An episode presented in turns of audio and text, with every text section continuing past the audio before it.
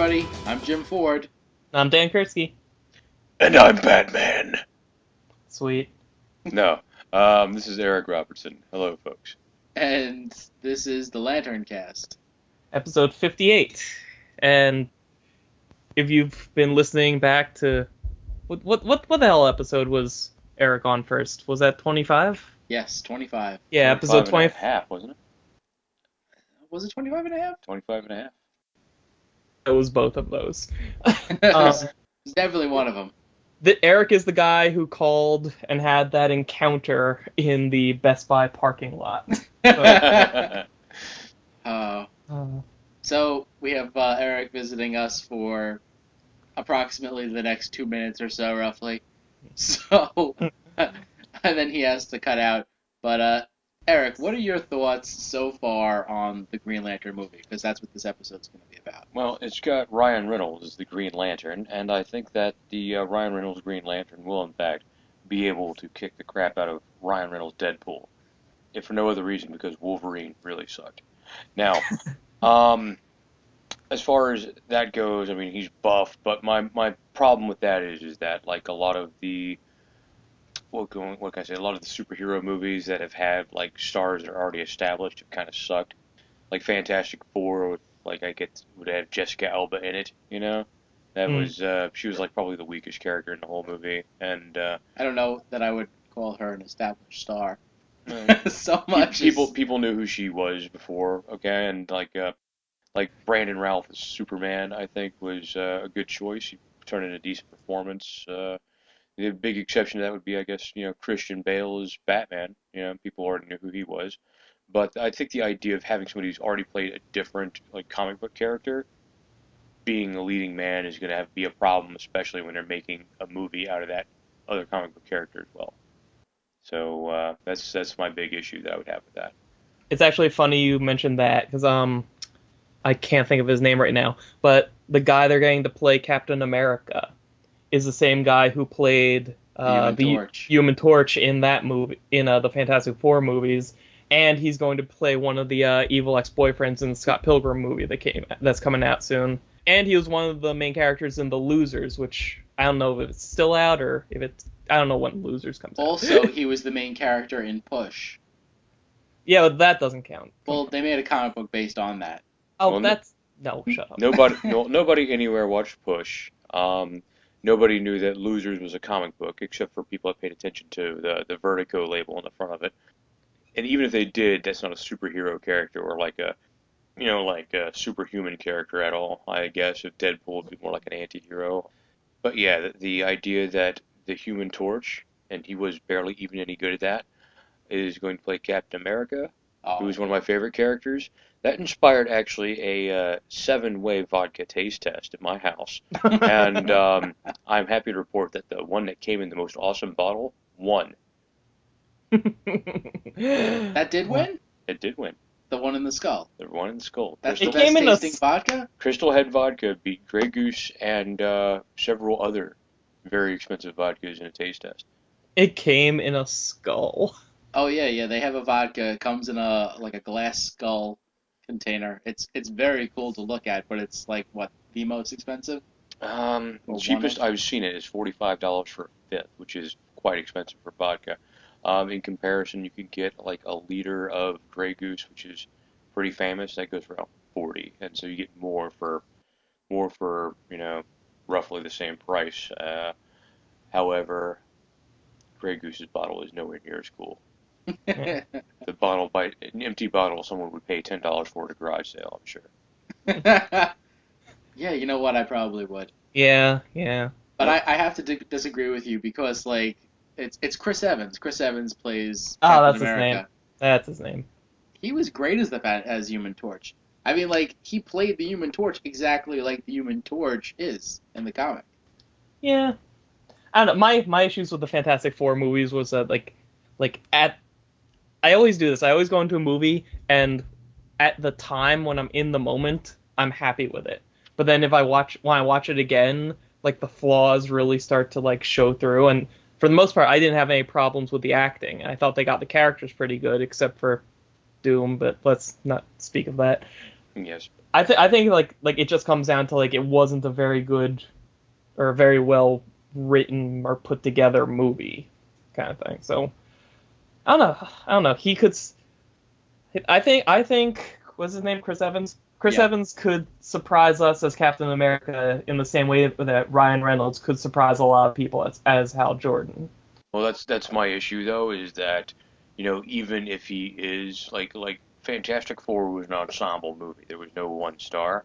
Okay, he's going to be the star of Deadpool and Captain America playing two separate. I'm sorry, um, Green Lantern playing two separate, distinct leading characters, and, and they're not going to come out very far away from each other.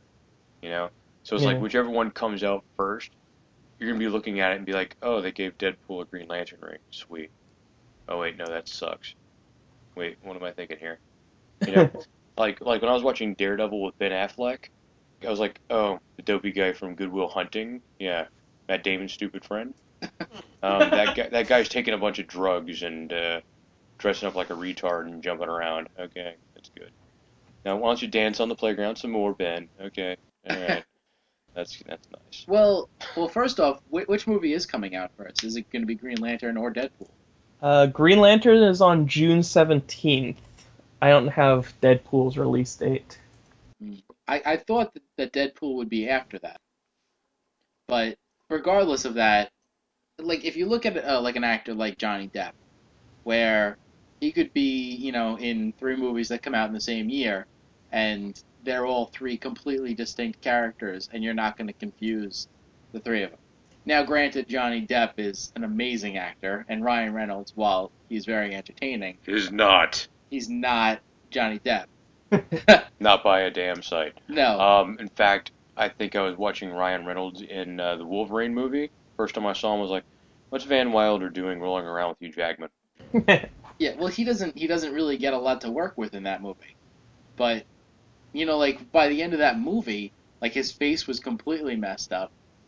You have to wonder like, okay, well, what what amount of Ryan Reynolds is actually going to, you know, be visible as the Deadpool character, you know, Well, in terms of looks. That's not going to be so much as important because he's already been in something else. Like when I first saw him, like just looking at him, I recognized him as Van Wilder, and I was, and the way he was playing the character that eventually became Deadpool was Van Wilder with superpowers and, and katanas, and uh, makes me seriously doubt anything about this guy's range, if he's going to be able to play anything but Van Wilder, and if they're just going to like dye his hair brown and give him a Green Lantern ring, you know.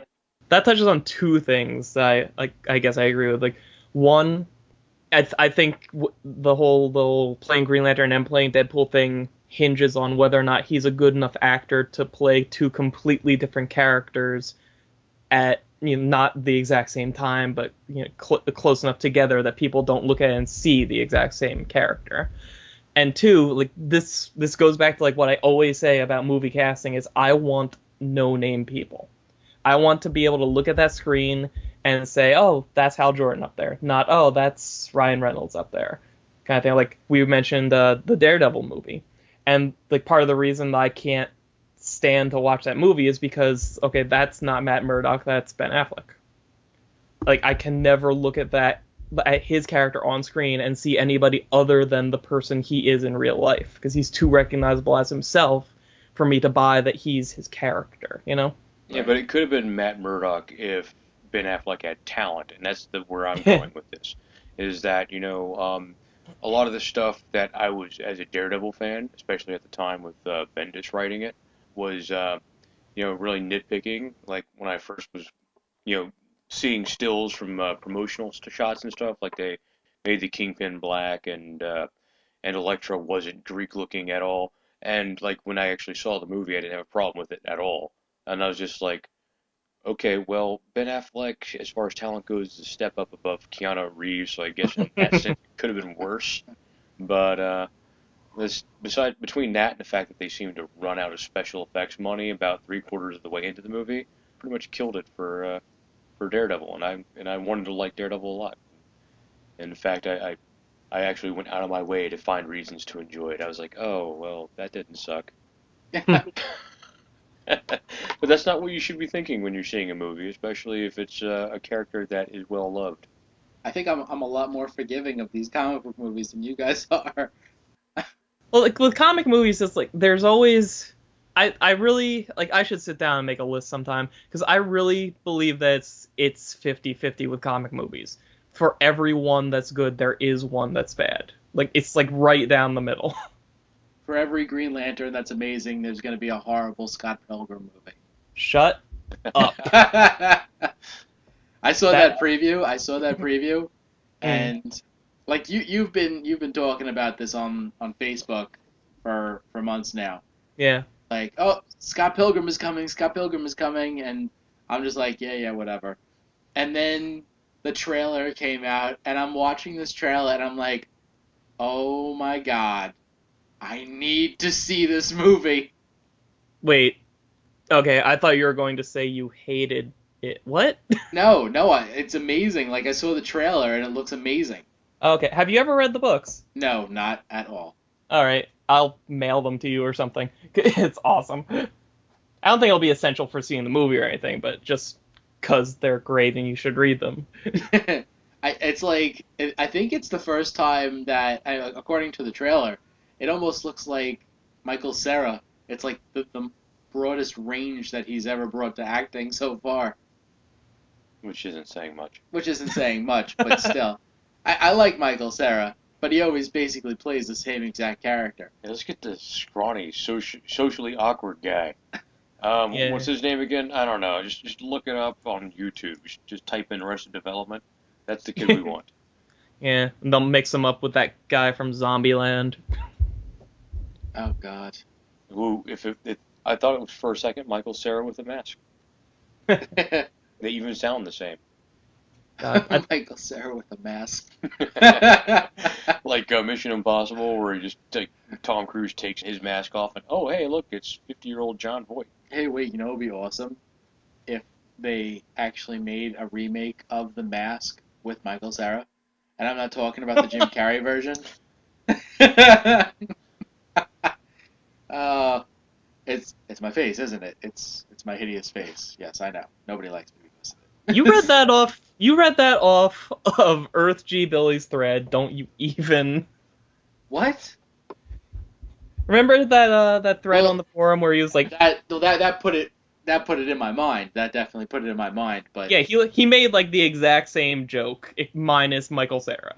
No, somebody asked for a recreation of the mask promo poster, and he thought it would be funny to to do the that mask version, but then he thought it would be in poor taste. So And on the next web episode of FW4D.com, yeah, which is currently 10 months overdue. Only ten. no, it's only six months overdue. I put Okay. out a new one at the beginning of the year. God, it'll take more than that to get me to go to his website. Nobody wants to go to his website. He, has, he, he doesn't even want to go to his own website. That's why he hasn't updated in six months. Ah, no time. I would love to update it. I actually have, I have comics that I have drawn up. I just have yet to scan them in and digitize them and everything like that. And the last one had to do with a mask. No, it didn't. Wait, did it? No. The mask and a vodka that comes in a crystal skull. That would be awesome if I came up with something like that. Well, get to cracking after you're done recording. I think that's how they wrote the last Indiana Jones movie. Just drank. It just they just emptied the whole bottle in one sitting and like and then looked at it and they're like, oh my god, oh my god. Wait, they come in cases of 12, right? Well, let's see here. Okay, order 12, and for the, it's the cheapest props we'll ever have. Oh man. Speaking of Green Lantern movie, that movie, that Indiana Jones, that sucked basically. I mean, listen, I love I love the first three Indiana Jones. I know the second one is a little, you know, it's okay. But but overall, like they were amazing movies. And then, you know, and I've said this in numerous times in the past. I don't know if I've said it on on record on the air though. But when they came out with uh Indiana Jones and the Crystal Skull, it completely lacked any of the the same elements from the previous movies where he actually had to figure stuff out. Yeah, I didn't see it, but I heard people talking about how it was more. What's the other movie? Uh, the Nicolas Cage. National Treasure. Yeah, where like it like that character just kind of knows everything, so if he sees something, he just pieces it together in his head immediately, and they kind of applied that to Indiana Jones. Whoa, I know kung fu. That's, That's not Keanu who- Reeves. that's not who Nicolas that is. Cage. Close enough. He's got a point. But even even with the uh, the National Treasure movies, like there was a lot of stuff that he just knew, but there were things that he had to figure out. There were puzzles that he had to, you know, come up with an answer for, and they took you through that process in his head. It was just a lot faster paced than the Indiana Jones movies. But like in Crystal Skull, it's just like, yeah, they didn't even give him a chance to figure anything out. He just automatically knew everything, which took took all the suspense out. It's like, okay, now we're going here and now we're going here. Oh, now we have to go on a motorcycle chase because people are after us, and then we're gonna go here. Then we're gonna fly through the trees on vines with monkeys. And then this kid that I'm following around has to go fight some Transformers, and And uh, yeah, by the end of it, um, yes, it turns out that spoiler alert, the uh, crystal skulls were really, I think, crystallized antimatter, and then the temples of the Aztecs flew away because they were really 10,000 year old flying saucers. There, if you haven't seen it, you don't need to. That doesn't really ruin it for You, you can thank me later. Some, somehow that doesn't ruin it for It- anybody. It, it is just as stupid as I just made it sound. Make no mistake.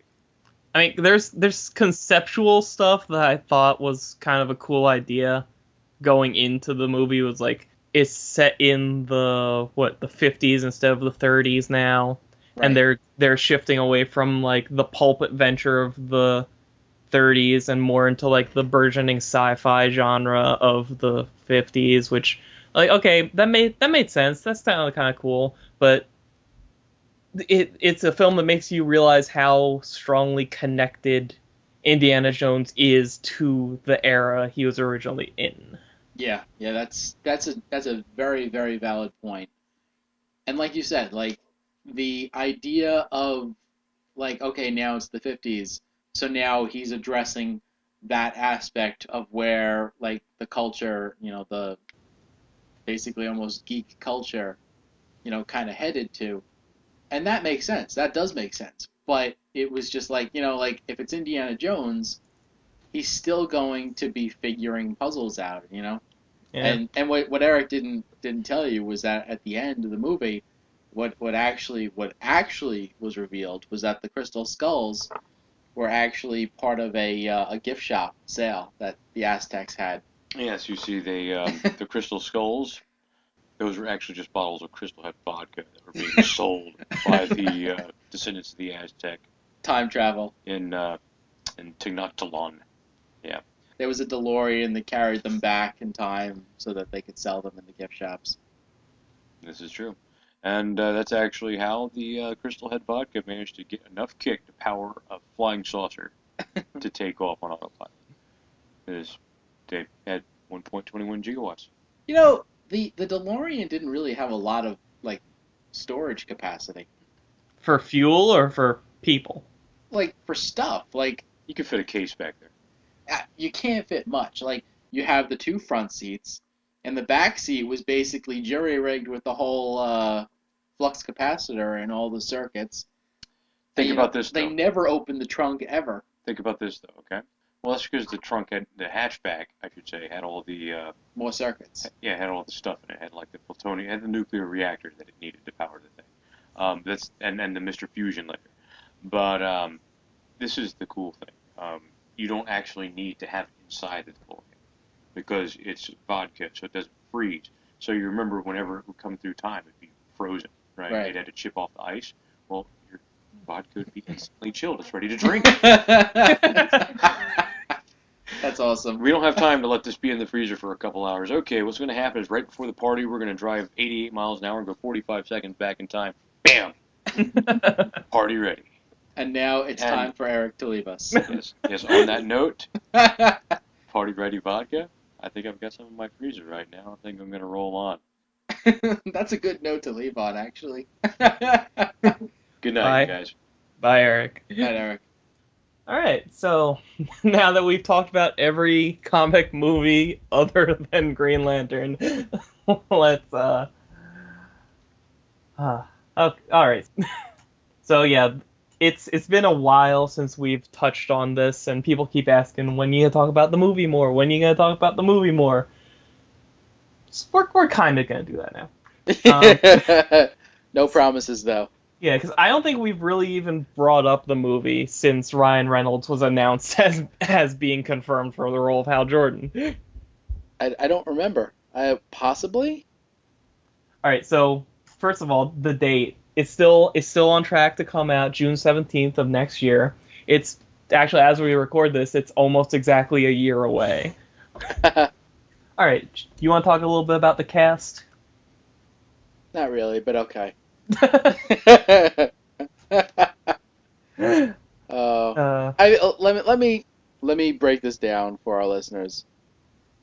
I'm I'm excited for the Green Lantern movie. Like without a doubt, I'm definitely excited for this Green Lantern movie.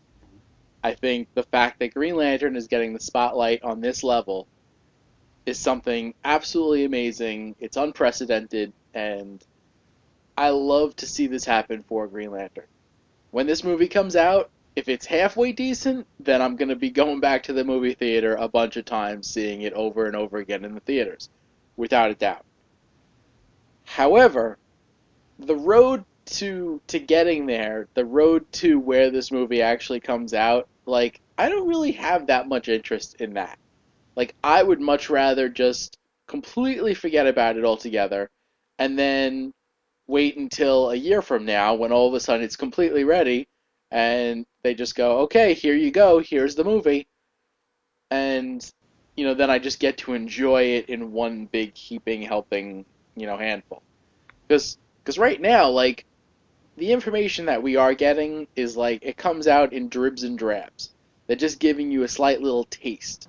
And like I want I want a feast of Green Lantern movie. I don't want a tiny little taste. You know, like all this stuff that's going on right now, all this pre-production stuff, like this is the stuff that I typically like actively avoid until after the movie is completely finished. And then if I'm curious about it, I'll go back and be like, "Oh, were there any fun stories that happened during production or you know oh what was the casting like or blah blah blah you know that to me is stuff that i find out afterwards because i've already seen the movie and now i don't have to like you know tease myself with all this information that you know for a movie that isn't going to come out for a year so but you know we did we did want to cover the news that is coming down the pike for the movie so so Dan, I, I believe you have some information and and we'll discuss it. Um, yeah, all right. Let's talk about something that I think we can we can get into a little bit. It's still on kind of a superficial level, but it's it's it it's warranted. Uh, I assume you've seen the picture of Hector Hammond in costume. I saw him like his uh, his makeup for his head.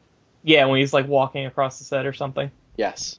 Now, ob- now obviously, this is a character that you, unless you're going to make him completely computer generated, you're not going to be able to pull off the uh, the comic book Hector Hammond, where he's got like an 11 foot tall head and a itty bitty body of like a third grader. But what what do you think? Because when that, because I know on our forum, like a lot of people were going like, "Oh my God, is the that dude from the Goonies?" When they saw like his like engorged forehead and his like scraggly hair and all that. Well, they're not really on track to put out a uh, an Incredible Hulk movie before uh, the next year, correct? I don't think so. Good, because then you're not going to have the confusion between him and the leader. I think yeah, if they can get him out and established before I don't know, like the Avengers movie or whatever movie that they have the leader in, if they ever go that route, then uh I mean it makes sense because he's got he's got like telepathy powers. And you know, historically in in any form of medium or whatever, you have a character with like, you know, super brain powers it's not that unusual to see their head like grow to you know accommodate the extra, you know, brain or whatever going on in their skull. That's true. Now, would like are you are you satisfied with them taking this approach versus say making some uh, not Sinestro, Hector Hammond like a more computer generated character to for the sake of staying closer to the comic? Because I mean, obviously there are characters that are going to be in this movie that need to be primarily computerized, like like Kilowog, pretty much any of the alien Green Lantern characters, minus say Sinestro. Uh, Well, you know, in my opinion, like a character like Kilowog, you can make him computer generated and he's an alien. He's got these, you know, these different looks. So, you know, you have him computer generated and it's believable because he is an alien. You know, and and like the same thing with the rest of them, like like uh Salaak or I don't know, Ch'p if he's going to be in the movie. Probably better. Yeah, any of those characters, like they're all aliens. So you would expect them to look really odd and different, and CGI is a completely acceptable way to go. Now, with Hector Hammond, I mean, like, we accept it because it's in the comic that he's got this enormous head and the body of a three year old. But I mean, Yeah. it's it's completely preposterous. I mean, like if you put that in the movie, I mean maybe they will. Maybe they'll they'll go that route. But it, it's like it's a lot more believable. It's a lot more realistic to just have his head. Because like, why is his body shrinking like that? Mm. You know, like is it isn't his body like his body like actively shrunk or did his head just grow like so much bigger that it's now like 12 feet you know wide or whatever Uh, he might have a he might have like a a sickly kind of normal size body, like maybe like like more puny than like your regular person, just because he's never uses it. But I don't know. I don't know Oh. I don't know like the the comic version of that like like again we we accept it because it's you know whatever that's how they do it we've seen a lot weirder things in comic books Yeah. but uh I mean, if they wanted to, they could always like like by the end have his condition deteriorate to the point that like like he does kind of kind of become the classic looking Hector Hammond and that's how he like dies or something because his body can't support his powers or whatever. Yeah, yeah, anything like that. But like the the way that they are going with the, you know, regular sized body, I don't have a problem with that. All right. Well, speaking of computer generated stuff, uh, they pretty much confirmed that the costume Ryan Reynolds is going to wear is going to be is going to be CG. He's like I've seen, I think one picture of him walking around the set in a motion capture suit. So like as far as I can tell, there's not going to be a physical Green Lantern uniform on him at any point of this movie. And let's see. I have a quote here from the people, the the costume designer. I I know, I remember this actually. Yeah, she says something like, The reason that they want to go for the CGI suit is because like it has to be it has to look like it's made out of energy and it has to kind of like uh, you know, reflect that you know, that weird, you know, feeling that it's not actually there and that it's more energy than anything else. yeah, okay, here it is. The Green Lantern suit is something that should look alien. It needs to seem otherworldly. Uh, this was a chance to do something different. You know, you have uh, you have to also consider that Hal changes into the suit multiple times in mid scene, and the CG allows him to do this. I can't find it, but somewhere I read a quote that said like they wanted to use this opportunity to to do something that's unique looking amongst the sea of superhero costumes and movies. Which, I, I mean, when this when this news came out, I thought it was a really kind of a bad sign uh. because, I mean, let's face it, acting and writing aside, the the visual effects could make or break this movie just because of the nature of the power these characters have. But then I then I look at a film like Iron Man, where where Iron Man is computer generated almost 100% of the time that he's on screen. Like that enti- that whole fight scene between him and the Jets in the first movie, Right. nothing like the sky was real. That was it. And like even when even when like Iron Man's walking around, like they built the full suit for for uh, the Robert Downey Jr. and his stuntmen and whatever to wear, but it didn't give the proper range of motion, so they had to take chunks off of it and film the scene and replace those chunks digitally. And like knowing that, I've gone back and watched the movie trying to pick out where they did that, and I, I don't know. Like I think I said once before on here that Iron Man is proof to me that we are effects wise where we need to be to pull off Green Lantern. So thinking about that, I I don't think the costume will be will be all that problematic. No, no, I, I don't think so either. And and I think the fact that they are looking at it like the the suit should be alien, like you know that's a good point in that the the suit is made from the ring, so it it shouldn't really look like spandex at all. Yeah. You know, like if it looked like spandex, there would be something wrong. So aside from that, like okay, well, what what do you do? I, I I'm I'm very curious as to how it's gonna look, but uh, I don't know. Like you know, the other the other thing is when whenever you go into one of these movies, you have to look at it as like an alternate universe version of your classic hero. Oh yeah. So knowing full well that it's not going to be the Green Lantern that I've been reading for you know X amount of years, hopefully they do a good job with it. Yeah. And that's the thing, like there's certain characters where, you know, I remember when the first Spider-Man movie came out and people were were talking about how much the costume sucked because it like the webbing was silver instead of black or whatever. With and, and have like those uh like the design on the blue parts uh, whatever. With with characters like like Green Lantern or the Fantastic Four or Iron Man like these are characters that change their costumes and like have had more than one costume like so constantly that they could show up wearing almost anything, any variation that the studios want to make, Right. and I would accept it, you know, because like I mean, even if in the case of of a character like Hal Jordan, which which you know he's he's basically worn like three costumes or like three or four costumes in his entire existence, and and the majority of those are like slight variations on the same thing.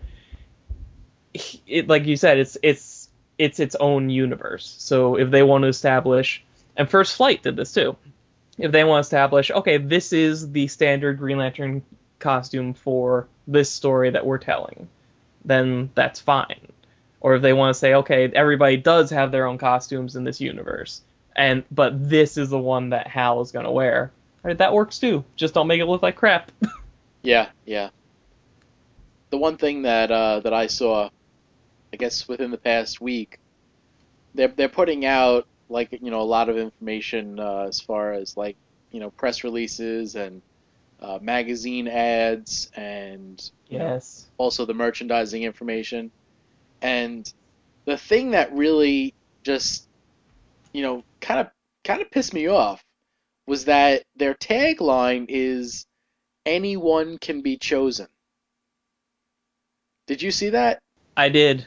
I have that graphic up here now. Now, why why did that? I kind of know why you're gonna say, but why does that piss you off? It pisses me off because not anyone can be chosen. And and I think it was First Flight that had the tagline like and it was so beautiful. You know, like some heroes are born and you know and you have the graphic of Superman. Some heroes are created and then you have Batman and and then it's like, you know, but only Green Lantern is chosen. You know, and like that right there, like that is so poetic and it like in a world where everybody knows who Superman is and everybody knows who Batman is. It it takes Green Lantern and it's like, hey, like yeah, those those two heroes are great, but you want another great hero, and here he is. It's Green Lantern. You know, like that's that's like that's an epic tagline. anyone can be chosen is basically like saying it's like, yeah, it could be anybody. It could be you. It could be your next door neighbor. It could be your your daughter's school teacher, but it just happens to be this, you know, Joe Schmo Hal Jordan. You know, like it, it, it takes away some of the, you know, importance or significance of it being Hal Jordan. I think you're overplaying that. Because I mean, I, it would be just as easy to look at it as kind of an affirmation that everybody has has it within them to aspire to greatness. You know? Yeah. I mean, I mean, look if if the whole if the whole anyone can be chosen thing upsets you that much, how can you stand to read a comic with Kyle Rayner in it? That's that's the foundation of his character's existence. He was a regular, like random nobody who just happened to stumble out of a bar into an alley at just the right moment, and he just got handed the ring and said, "Yeah, I get figure it out." Well, my like the whole thing is like, okay, well, is it going to be the story of Kyle Rayner, or is it going to be the sto- story of Hal Jordan? Because with Kyle Rayner, like that is the t- that that basically is the tagline for Kyle Rayner, and I don't have a problem when you're dealing with that character because that is the core of that character. But Hal Jordan is 100% completely not that. You know what I'm saying? I know, but at the same time, like he's he's basically going to be the the point of view character for us in the movie because like like at least the majority of the characters we know about are aliens. And this, like supposedly this is go- supposed to be taking place largely in space or on other planets. So they're going to they're going to I think and this is me just speculating but I think Hal Jordan is going to be maybe more relatable than people think of him as just for the sake of you know he has to uh, he has to be the one character in this film that everybody can kind of latch onto and experience all this crazy stuff through but i don't think that means that they're going to have to Raynerize him No, I I know what you're saying, but I don't know. It's just like you have two completely distinct characters, and you know they have their two completely distinct stories. Now, if you're gonna go the everyman route, you know, and you're gonna tell the the Kyle Rayner story, where he's the only one, and that's why he got the ring, you know, because it could be anybody and it happens to be him. You know, that works when you're the only one. Because, like, you know, it doesn't work when you have all these others and it could be anyone from any race and it just happens to be this dude. And it could be, like, it's like you're going to have a, a an army of ragtag soldiers that, you know, hopefully are good, but may not be. you'd have the sinestro corps you you no you'd have you'd have the new Corps with you know that that Kyle Rayner went out and uh, and assembled. yeah You know, like as opposed to Hal Jordan, where specific people are chosen to create this grandiose Corps. I think like the dynamics work very well for each of them within their their set you know parameters, and not for nothing, but Kyle like okay, well it was that it could be anybody, but as it turned out, like he was very much you know what what the Green Lantern Corps needed. Hmm. Yeah, but Hal Jordan's story involves like just as much right place, right time as Kyle's does. I mean, if I mean by now it's so firmly established that that Hal Jordan got picked because of where Abin Sur happened to crash. You know, if he was like ten miles to the left, Guy Gardner would have gotten the ring instead. Or if he, ca- he if he happened to land somewhere else, not even on Earth, he could have run into the moon. It would have picked somebody else. Yeah, but it's like, you know, that ring is not just going five feet to find the closest person. It's finding the closest person that meets the criteria. And there's like, you know, there's a handful of people on Earth that fit the criteria. And it just so happened that Hal Jordan was the closest, but it's not that anyone can be chosen. Eh, I don't, have you ever seen that that that uh, cover of uh, Hal standing behind like the table selling Green Lantern rings for like a dollar? Oh yes. That's that's been in my head the entire time you've been talking. Anyone could be Green Lantern. Yeah, because seriously, like like these days, everybody's familiar with the scene of like of Green Arrow giving everything he's got to try and make one simple construct for a second, and after he's done, it feels like he hasn't sleep or slept or eaten in a week. And up until then, that really wasn't the case. Like like anybody who wanted to could pick up a Green Lantern ring and use it. You know, there are people that were better equipped to use it than others, but you know, if if if Hal Jordan got knocked out by Mongul and he, you know your wife happened to be across the street, she could walk over, pick up his ring, and shoot Mongul in the face with it. I don't know. I I guess we'll see. I mean, like, because these aren't the movie posters. This is just like some very loose preliminary stuff. So we'll we'll see where they where they go with this. But uh, I mean, like, you know, as of right now, I'm I'm not that I'm not really on board with that particular promotional line. Yeah.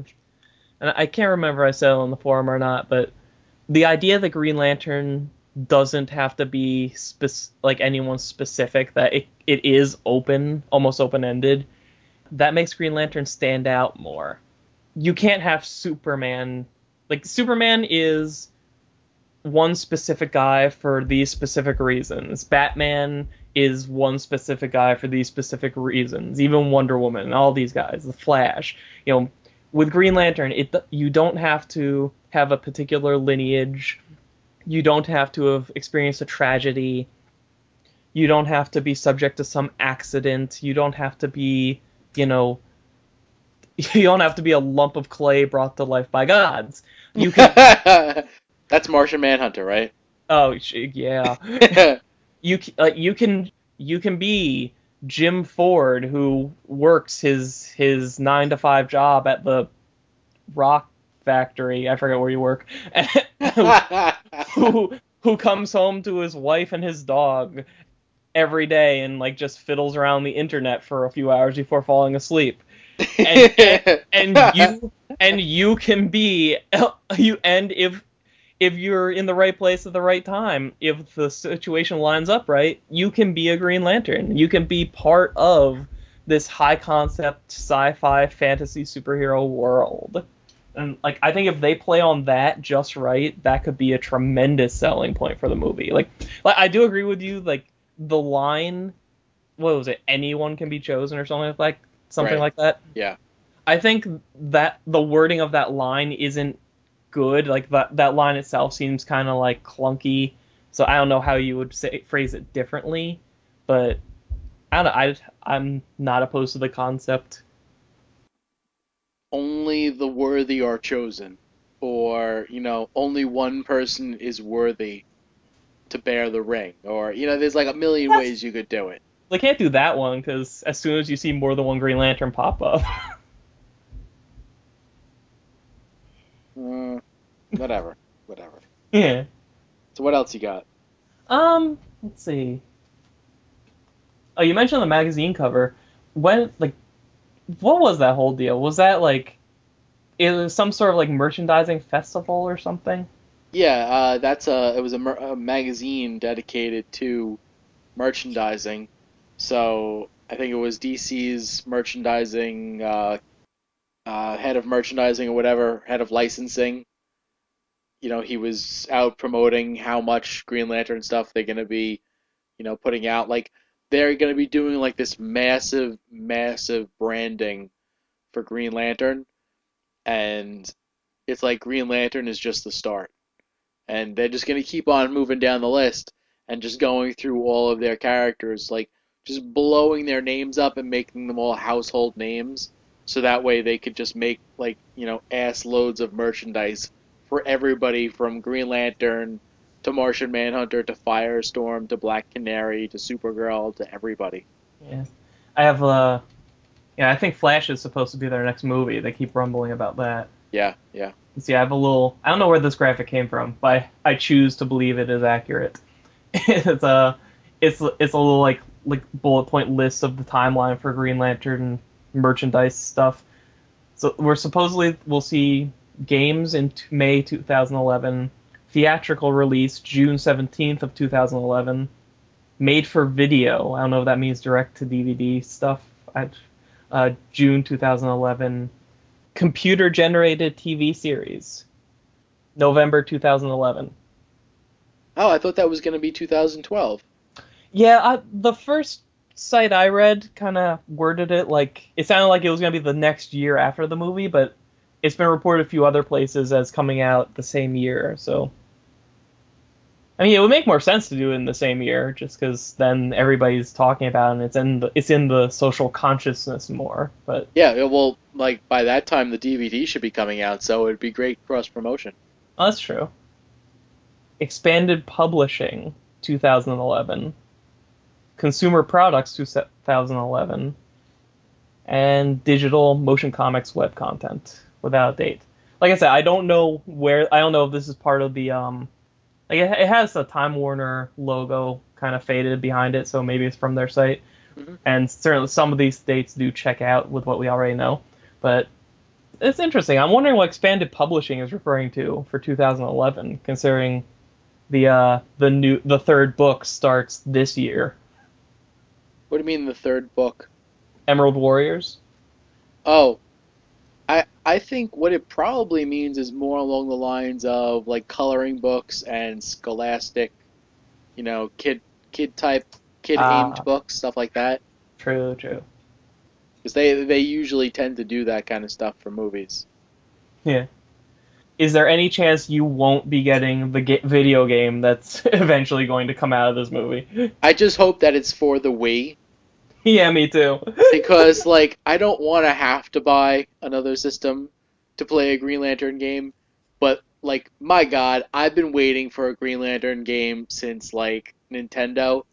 So you know, like if it if it only if it's like an exclusive to PlayStation, I'm I'm probably going to go out and buy a PlayStation 3. if if it comes out for like Xbox, I'm going to get it, and then I'm not going to leave Beth's house because they have an Xbox, and I'm just gonna stay there. I'll call out from work. I'll say I've caught something or something. uh, like, don't you need to eat or sleep? I'm like, shut up, shut up. call into work, tell them you're pregnant. I'll be back in nine months. It'll be just. Uh, did you see the Family Guy episode where Peter wanted to go to the ball game, so he called into work and said, um, "Sorry, my entire family was killed in a horrific plane crash. I can't come into work today. See you tomorrow." uh, yeah, yeah. Like, I remember reading about a a Green Lantern video game. I don't remember if it was for Nintendo or for Game Boy, but you know, just looking at like how they had conceptualized it, it you know, it sounded like, oh my god, it's like you know, it wouldn't be the greatest game, but it would be pretty entertaining. And it's just Yeah. like when you wanted to do things like you had like a list of things, uh, you know, ring constructs that you could create, and that would like you know help you interact with the game. yeah, So like yeah, I mean like like I said, it wouldn't be great, but to be able to do things with the power ring would have been pretty cool. And like Green Lantern has showed up in video games in the past, but you never Yeah. you never really have like a whole lot of control. So Oh, I tried. Uh, cause Jeremy got that um, that Justice League one, where you could you played as like, like groups of two or whatever. yeah, that I played. And- yeah, and I could I tried 'cause I got up to the like the very f- I couldn't get past the first stage where you have to have Green Lantern and Flash you know protect scientists from giant cat monsters or whatever they were and I just I it, because it wasn't my game at my house I couldn't spend any like adequate amount of time with it to like to like get Gr- John Stewart up to a point where he was like badass or could do awesome stuff and and apparently you can unlock like Hal and Kyle in the game too or something. that's cool. Uh, but uh, yeah, yeah, like a video game, like I'm definitely waiting for that. Man. Do you remember I think it was a couple of years ago, or maybe last. I don't remember when um they were talking about having the green energy be like like swarms of nanotechnology or something like that. I don't know about that, but I do remember hearing like a bunch of years ago they had conceptualized a way to like have a, a working Green Lantern ring with something called an energy fog, which I guess is similar. It's like energy that you can control, you know, with a computer, and I guess have it create, you know, uh, you know, almost like a like a construct, like a hard light, you know, um, a hard light hologram or something like that. Uh, do they have this now? No, no, like not even close. It's it was just theorized, and they definitely didn't have the technology to do it. But I, I always like I looked at that as like it's like wow, that would be amazing. You know, like the fact that they just came up with a premise for how you would get a working Green Lantern ring. You know, and it would basically be like you'd have to carry like the the energy fog in like a backpack, but maybe like you could disperse it through the use of the ring, and you'd have to you'd have to wear like a like a headband, you know, which would interpret your thoughts into like what form you wanted the energy fog to take. I'm just picturing myself like wear like wear because I wear a backpack everywhere anyway. Just like walking walking into like a comic shop and the last copy of the cover I want just got picked up by somebody and they're like they're like ha ha it's mine it's mine and I'm just like ah and like the thing flies on my backpack and gets him. it, it'd probably be a giant boxing glove. Yes. He'll be like, how did that fit in there? Oh my god. oh god. No, bury it. Just carry it around in like a fanny pack so that everybody is, is like that much more amazed when you do something awesome. oh, God. a fanny pack and a cut off tee. Listen to your Walkman. and short, short shorts. Oh. Uh, what, what else we got? What else we got? Oh, you know what I saw actually? I saw that they had uh like some like a like a brief description of toys that were going to be coming out. Really? Yeah. And like oh actually oh man, you know what? Hold on because I'm going to get the uh the press release. Um because there was actually quite a few things and some of them were very interesting. This is uh it's Mattel making these, right? Yes. Is that good, Mr. Toy Guy? Mattel definitely puts out some some high quality stuff. Their prices are not usually the best, but it is some nice stuff typically. Are they the ones that made that DC line recently that you would lo- you said you'd love to own but they're too much or something like that? Yeah, yeah, they put out the yeah, the DC classics. And if you go into like, you know, Target, they're like $15 a figure. Hmm. That's with like the Kilowog build a figure and all that stuff. Right. Yeah, I'm learning. okay. Here's uh, just a clip of the uh, you know the the press release for Green Lantern. In order to fully realize the potential array of Green Lantern offerings, Mattel is supporting the film across key Mattel brands such as Hot Wheels, Tyco RC, and Uno. Collectors Uno. will also be pleased to discover that Mattel is releasing a Green Lantern Movie Masters line of highly detailed figures based on the film, which are sculpted by the Four Horsemen design team. Mattel's Green. Lantern product line hits retail in summer of 2011. Yeah, the Four Horsemen, they sculpted the entire like uh, 2000 year, year um 2002 He-Man line. They sculpt most of most of if not all of the DC Classics heroes. Like they they definitely do like an amazing job. So that's that's going to be awesome. Nice. Are you gonna be getting your set of Green Lantern Uno? Oh, without a doubt, I'll get two sets. Good, that can count as mine. What else? Oh yeah, okay. There's there's a little bit more. I'm just gonna find it. Will they? You think they'll actually make rings? Oh, Well- well, will, will, will they gloss over? Will they, like DC, gloss over like the most obvious marketing thing ever? well. Listen to this. Mattel is launching a rich and comprehensive line of products based on the film for both kids and adult fans alike. The multi-category toy line includes basic and deluxe action figures, figure slash vehicles, role play, role play, That's pl- uh, playsets, games, puzzles, and vehicles. Additionally, each action figure toy comes complete with a Green Lantern ring in order for kids to feel as if they too have been chosen to be a Green Lantern. The deluxe action figures have a special feature that allows kids to truly replicate the elements in the film. And this this is the part that I latched onto and this is what I'm very excited for. And come with accessories that unfold into completely different items for unlimited hours of play. hmm. Wait. What? Yeah, yeah, exactly. Like, I I don't fully understand like what they mean by this, but I am completely intrigued.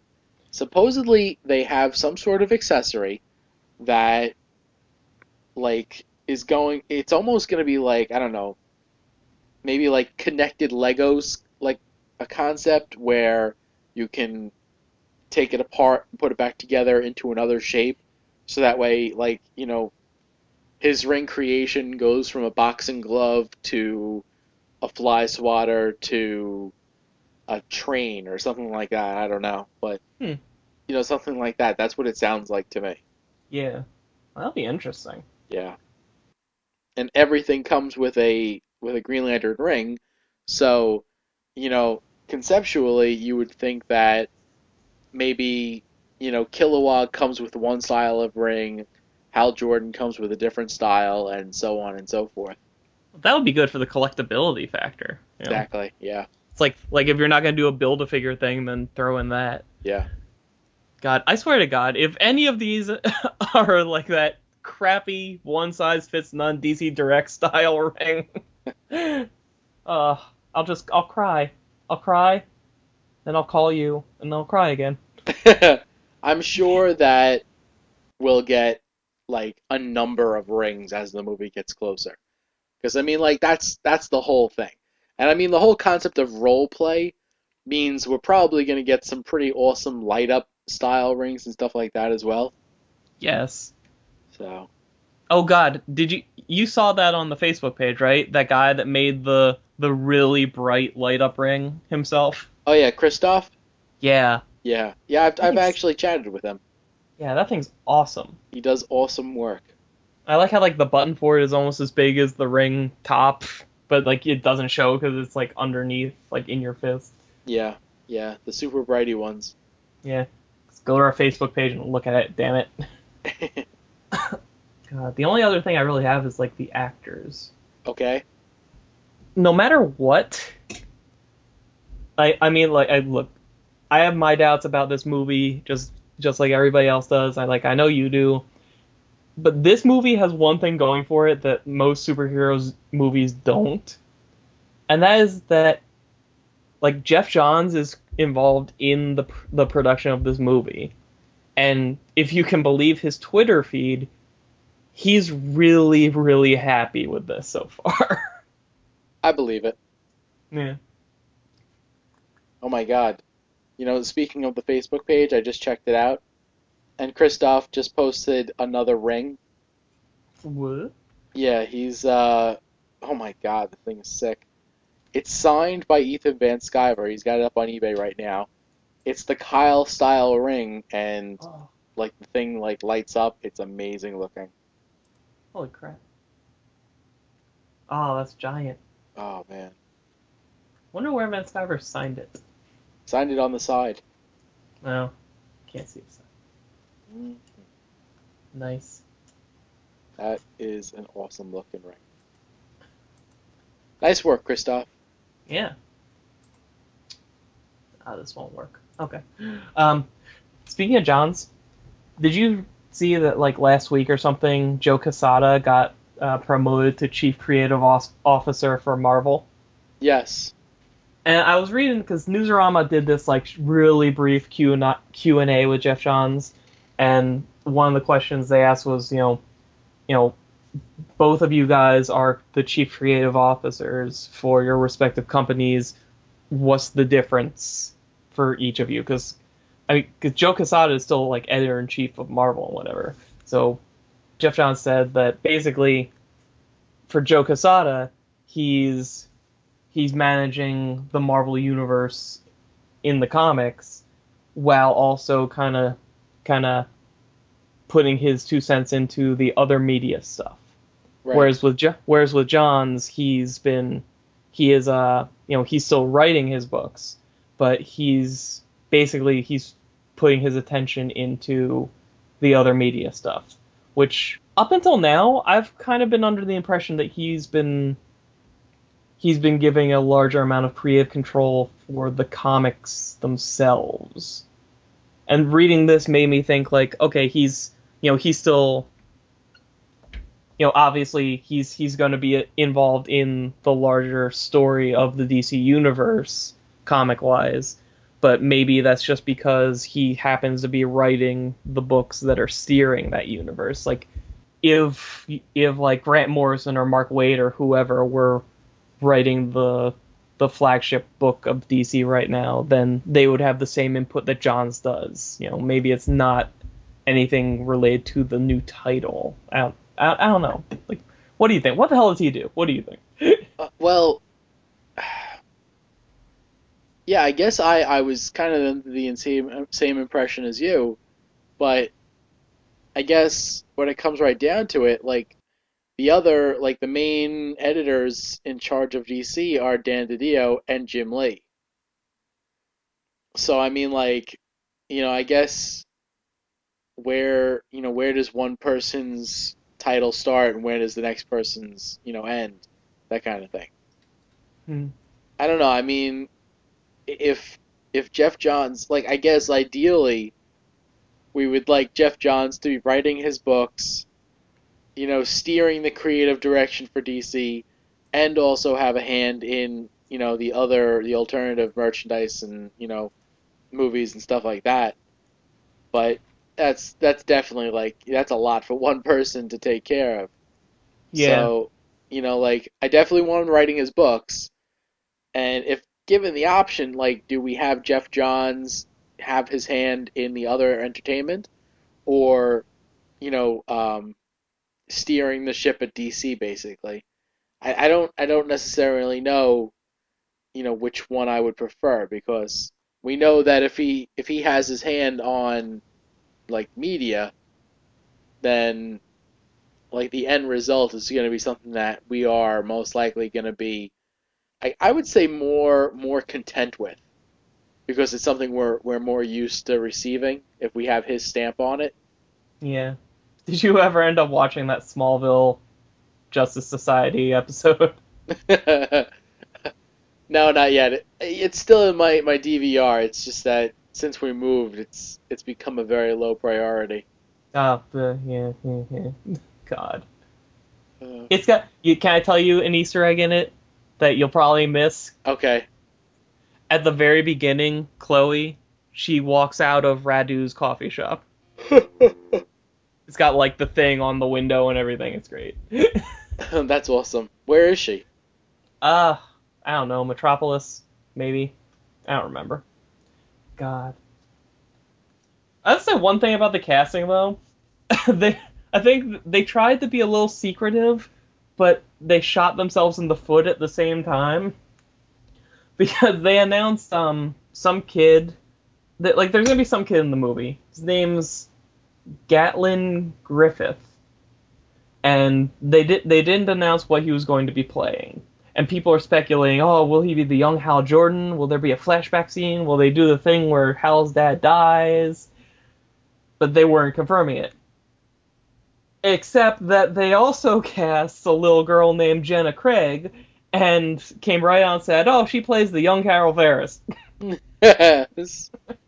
Uh, Uh, Now, one like I, this is one other thing because I my thing is like I don't know actors, and you don't care. So um, the whole like they've said that Angela Bassett will be playing Amanda Waller in this movie.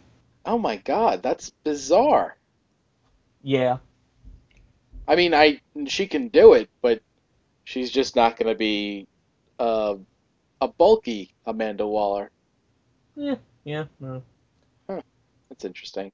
Now, the first thing that jumped out at me when I heard that was I wonder if they're going to pull a Nick Fury and give us like that connecting character for the line of DC movies like they're doing with Marvel stuff. That would be that would be cool. That would be cool. It would make sense. Uh, Yeah, I mean, part part of me like doesn't want to see them do that because it's blatantly the exact same thing that Marvel did and is doing. But at the same time, like what something I love so much of the Marvel movie universe that they're building is that we actually get to see char- our favorite characters interacting on screen now for the first time ever. If they can do that and it makes DC do it, I don't care if DC is going to just copy off of them. I want I want us to get there. I don't care how we get there. well, I mean, like even if Amanda Waller is like the like a connecting thread in the backgrounds of some of these movies, she doesn't necessarily have to be the one that pulls them all together. Oh yeah, yeah. Because I mean, it's not like Amanda Waller started the Justice League. You know, she's just you know a woman that keeps tabs on them just in case you know whatever. So it's it's an interesting way to display a shared universe without you know taking the Nick Fury route where we're assembling the Avengers. You know that kind of thing. Yeah. Hell, maybe because Waller's always been more involved with like the government and and the Suicide Squad and all that. It's like maybe, like maybe they'll take the approach of like like the government's like kind of starting to notice that that like people with these powers are showing up and they want to be ready for like for the shit to hit the fan when and if it happens. So like as we get further and further, like we'll see we'll see stuff happening in Green Lantern and then in Flash and then in whatever the other movies are going to do where like they're gradually the government is like kind of getting more nervous and starting to put together more precautions until they kind of let out something that they did uh, what am i trying to say like like like by the time we get to the justice league movie these heroes are going to have to come together to kind of diffuse the situation that was caused by the paranoia of them coming together, you know? And at the same time proving that, yeah, you don't really have to worry about us. I don't know. We'll see. We'll see. So we got Blake Lively as Carol Ferris. Yep. You have any feelings on that? Nah, never seen Gossip Girl. no idea who she I think we did talk about her. We did talk about her. Yeah. Mark Strong as Sinestro. Is that a good thing? Yeah, actually, I was thinking about that today for some strange reason. um, what, what, what was I thinking of that? Like, You're in the bathroom. well, I guess, uh, yeah, I was wondering if they're gonna give him like a large forehead or something like that, or I, I've heard some some slight details of the plot, but I'm not really going into the whole thing. Mm. and I suppose the the villain of the movie, like I was wondering if if like Mark Strong Sinestro is going to be like you know teaming up with that particular villain or whatever, because that would be really cool. You know, like that I think would be really neat. But I don't know if they're gonna go that route or not. Is like is he a good actor? Like has he done a lot of stuff or He plays a creepy bad guy very well. Hmm. He- He was in uh, the Sherlock Holmes movie with Robert Downey Jr. Oh, okay. and uh, he's he's been in a, a bunch of things. Nothing that I can think of off the top of my head, aside from the Sherlock Holmes movie. This, he's been in this. Oh, he was in Kick-Ass. Wh- Who was he in Kick-Ass? I saw Kick-Ass. He was uh, Frank D'Amico. The oh, was he the the mob guy who's the dad of You know? I, I don't know. He was Frank D'Amico. I didn't see that movie. Oh, I thought you saw it. No. How did I see that and you didn't see that? He was uh, Septimus in Stardust. the hell? You just said a bunch of words that I don't know the meaning of. You, you did you see this the movie Stardust? no. Oh man, it's based on a Neil Gaiman book. All right. It's fantastic. Well, anyway, he plays one of the the sons uh, of the king. Uh, he's been in a bunch of movies. I mean, Oh, okay. There he is. I just I just got his uh a picture of him from Kick-Ass. Okay, he was like the main bad guy, basically. Yeah. All right. I wonder if he can be convincing as a good guy, because like, because I mean, I'm assuming that they're gonna start this off with like Sinestro still a Green Lantern, and then something happens, or either you, you they reveal his true plans, or he he defects out or something. You're gonna need to kind of sell him as one of the good guys, at least at the beginning. He doesn't need so much to be a good guy. I mean, like, and something that I'm pretty sure that Mark Strong can do is play like the the condescending Mm. because like that's like that's that's Sinestro. Like even when he was a good guy, he was still kind of a dick. Yeah. So you know, like, you know, Mark Strong is you know he's amazing at playing a bad guy. I think that he'll have no trouble playing the condescending good guy, or so-called pseudo good guy kind of thing. I really thought you saw Kick-Ass. I don't know why. Yeah, I don't know. Didn't see Uh. it yet. Yeah, it's all right. I wouldn't see it again. Did you read the book? no, no, never. Yeah, me either. Yeah. Oh um, Tim Robbins as Senator Hammond. Yeah, Hector's dad. Yeah. This makes me wonder how much flashback is going to be in this movie. Like, i- are we going to get like the first like, like 15 minutes or something is, you know, when Hal and Carol and Hector Hammond are all like kids or something. Oh, that would be interesting, I guess. gives me hope. Like I kind of do want to see that because like, remember when we talked about, and this is going way back, um, the Green Lantern Secret Origins. I was almost disappointed to see the superhero stuff show up because I just like seeing their lives unfold. Yeah. Yeah, we don't really see too much of that in Green Lantern lately. Yeah, that's why I, I really want to see just even if it's just one issue, just have Hal just go visit with his brother and his brother's family and just spend the, a normal day with them. Yeah, I don't I don't know that I would like well, I, I wouldn't want to read that because that's not really an adventure. There's no conflict whatsoever. But Hal Jordan has obviously had a personal life between Secret Origin and now. You know, so like having flashbacks of that would be pretty interesting. Yeah. I mean, there's conflict in that he's he's he's. I mean, look at his family issues. I mean, my God, it's got to say something that the guy spends more time like isolated in outer space fighting death monsters than he does sitting down and talking to his own brother. Hmm. I'm looking at the guy that's playing Hal's dad in the movie, Oh, they have him. I didn't have him down.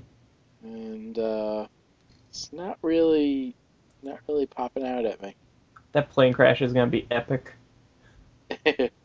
Kids are going to be leaving the movie theater saying, Daddy, you're not going to die in a plane crash, are you? No, there's gonna be some family who like the very next day has to like go home from vacation and they have to fly to the other side of the country. Wait a second, he was in Legion?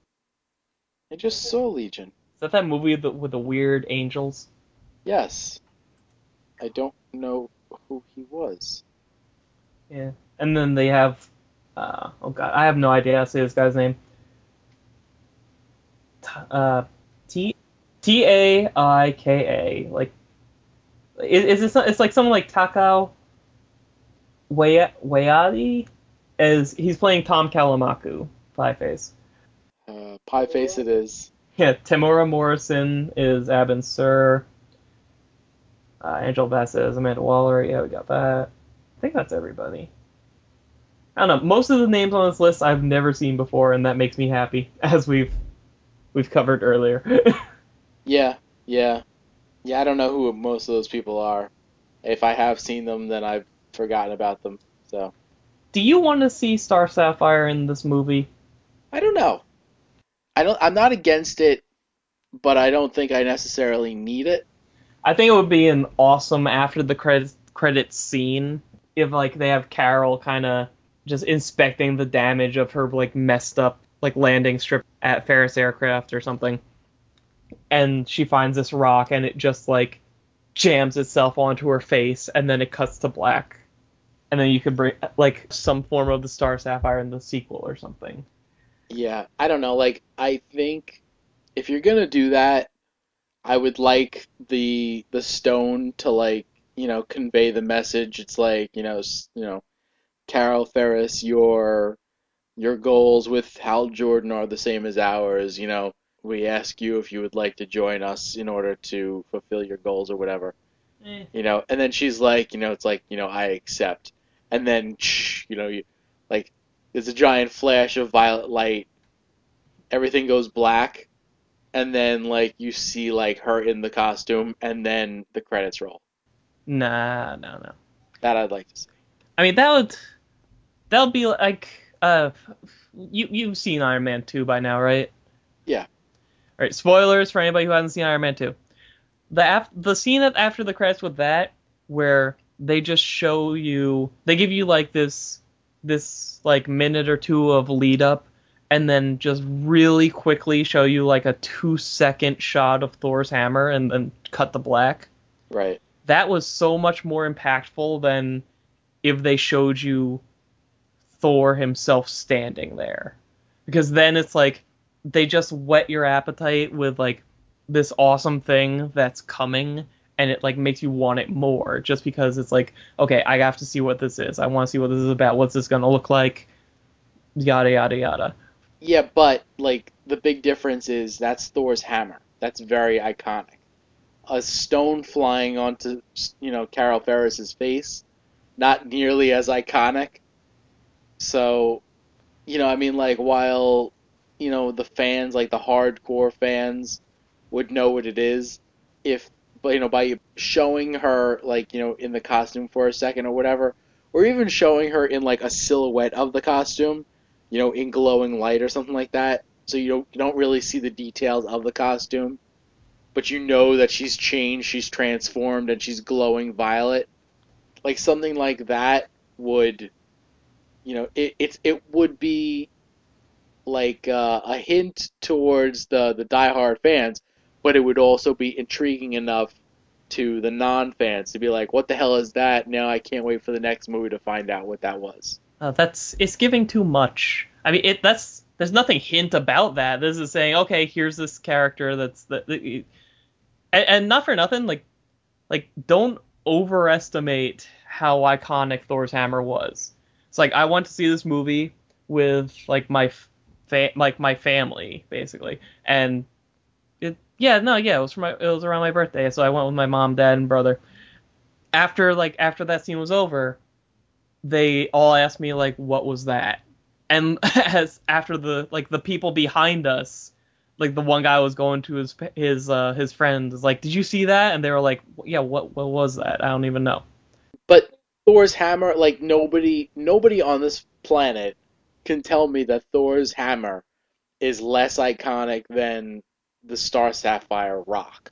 so all you have to do is at some point in the movie or throughout the movie drop hints that that you know what there's there's other things out there with similar properties to the Green Lantern rings. You can like you don't have to like have any like lengthy exposition about it. You don't have some to have somebody sitting here giving you a definition of it or telling you about the energy or anything like that. Just as long as you have that thought put out there that that that these other things exist and like maybe even mention like a var- like there's more than one color of energy out there, whatever. And then at the and then at the very end, maybe maybe even introduce like this this violet rock that crashed through like like it was a meteor or something during like a fight scene that crashes into Ferris aircraft. So like when all said and done, you get the scene after the credits, at where Carol's like going through the debris and this thing like it just starts glowing and you get an idea like oh she might have found like this could be like her ring or something or whatever and then it just like violently affixes to her head or it just like it jumps onto her face and as she's jerking back that's where it cuts like that's gonna be like a, a what the hell moment for people Yeah, but it's like that. I think that's like that's no, that's more like you know, well, like wait, what the heck was that? Like that didn't make any sense, you know, as opposed to like The Rock, like you know, starting to transform her. Like even if you like, like I said, if you you don't see any details, like the whole thing is just shrouded in like you know lens flare basically, like violet lens flare, lens flare, as The Rock starts transforming her it's like, well, what the hell is she transforming into? That I think is far more powerful than just, you know, a rock affixing itself to her head and knocking her out. It's just like, Well, I'm not even talking about like don't don't show it like attack like like the moment I'm talking about like cutting off and fa- and cutting to black at the moment of impact. You know, like if you want to show like as it collides with her, like like purple like pink crystals start to form on her clothing or something. You do that, so it's like you can give the impression, the sense that okay, it did something to her, or it's alive, or what is it? But like, like ah, just I feel like you don't need to spoon feed people what this is. You know, that's that's what the uh, the eventual promotional posters for the next movie are for. well, I mean, I guess that's, you know, that's your perspective. But my take on it would be that, you know, if I'm to see anything, like, either give me, you know, I like, if you're to give me nothing, then give me nothing. If you're to give it to me in this movie, then, you know, give it to me in this movie.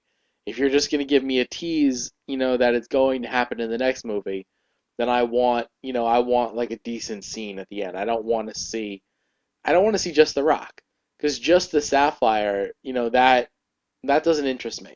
Like as a fan, you know, like having The Rock show up, because I mean, you know, she's going to be in there eventually. So to me, like you might as well like start off the transformation, you know, and end the movie there. Like I like that to me is a much better spot. I mean, if, if it's gonna be, I if I would agree with you if it was if we were talking about just like the whole scene is just Carol looks at this rock from across the room and all of a sudden the rock starts to glow and then it's and then it fades to black.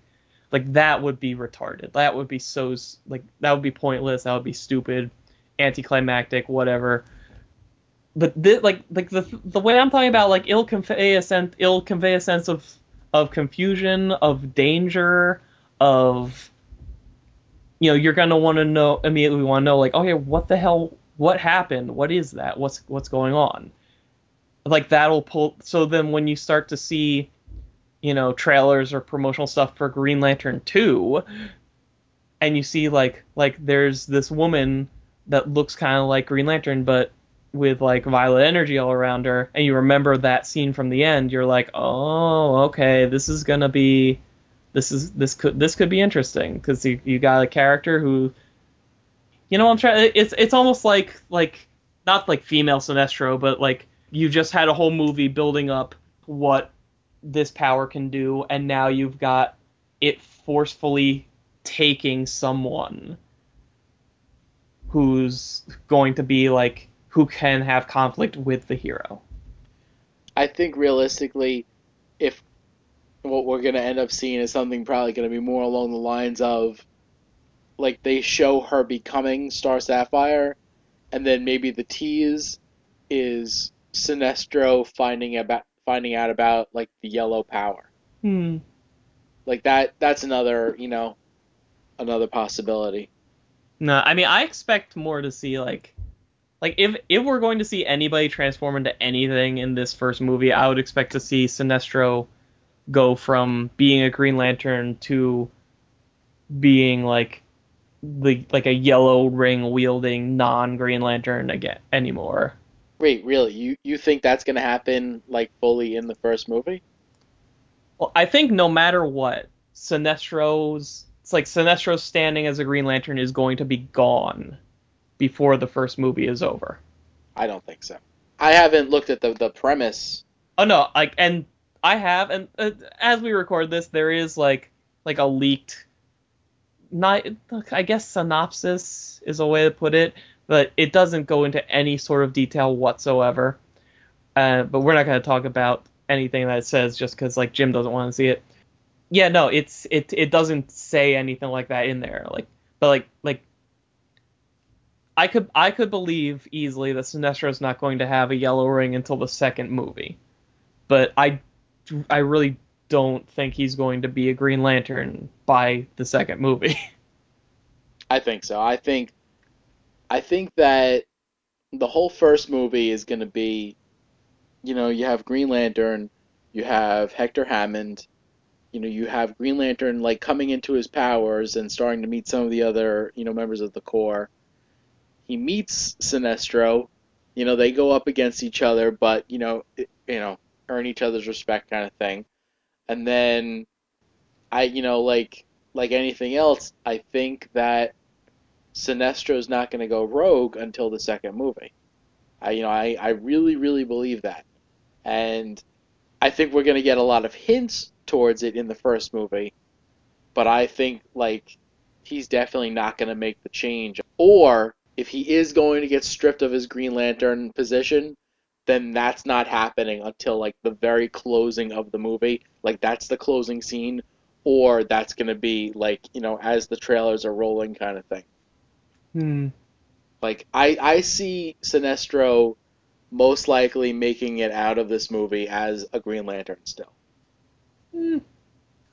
Uh, if oh, I'll say if it happens, I don't think there'll be any question that like like what his intention like uh, like by the end of the first movie, even if he still has his Green Lantern ring and whatever, I don't think anybody is going to be left wondering, you know, where is this character going? Like we're like by the end of movie one, we are going to know, and not just because we know the comics or whatever. Like we are going to know that Sinestro is going to eventually is going to end up being the the big villain. Yeah, we'll see. Yeah.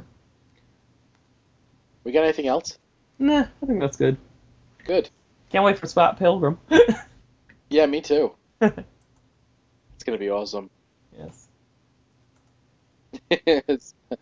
Didn't you get my email? I skimmed it. Yeah. Ah, then he gets punched by the Human Torch. God, seriously, read those books. Get them. I don't know about that. Well, first, first I want to see the movie Why? It doesn't matter.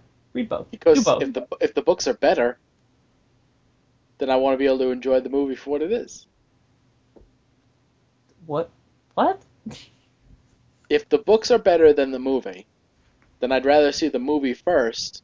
Otherwise, if you read the books and they're much better, then you go into the movies and be like, "Oh, this isn't as good as the books." That that's the situation I'm in right now, and I can't wait for the movie. I can't wait for the movie because of how good the books are. Oh. Okay, let's close this episode. All right, go for it. Okay.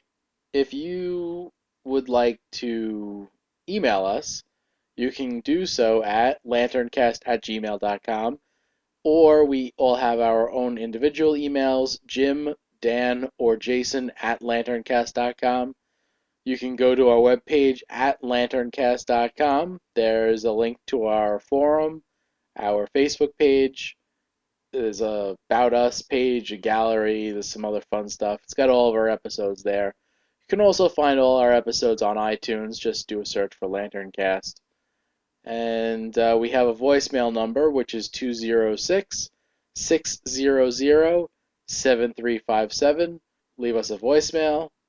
I guess uh, our forums are on thecomicforums.com if you don't want to go to our webpage and click on the nice easy button. Uh, the Facebook page is awesome. Everybody, you know, is just posting pictures and stuff like that. The forum is fantastic. It's uh, it's a very like family-like situation, and everybody's very friendly. definitely, definitely worth checking out. It's free to join, obviously. I think that's about it. You're forgetting like the best one. You can follow Rage Kitty on Twitter. Oh God, yeah. Twitter.com slash Rage Kitty. A special thanks to Eric for joining us this evening. Yeah. And next week, next uh, well, next episode, episode fifty nine, we should have the next installment of the Larfleeze report with Chad Bokelman. Yeah, I'm interested to see how that goes because I thought he could only do one a month. Well, the the one that he did last month was, you know, for the previews from last month. Wait, so, you know, like yeah, basically like he did it based on that previews and like the following week the new previews came out. Oh, all right. I forgot So- the timing of everything. Yeah, yeah. So like he'll have a Larfleeze report in the next episode, but then there won't be one for like another month or so. Oh, okay. So, you know, thanks to Chad for doing that. And uh, did I thank Eric? Yes. Okay, awesome. Okay, everybody, it's late. I'm tired. I'm starting to forget things. Good night. Night.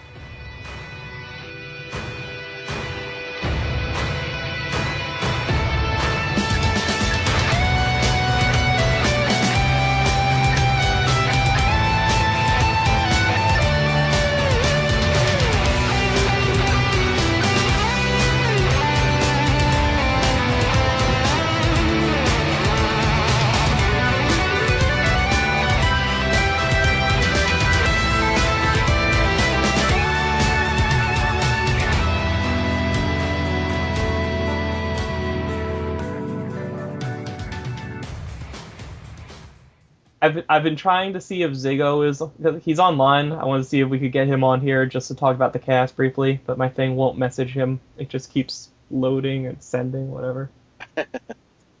Maybe he's not really there. Screw it. I'm just gonna call him. Let's see what happens. Awesome. Uh, call. Are you still there? I am. Oh. If you call Leroy, uh, current call will be put on hold. I don't want uh, add to conference. There you go. You're still there? Yes, I am. All right. It's showing me that he's not on. It's showing me he is on. Hmm. No. That didn't work. Uh, let's try that again.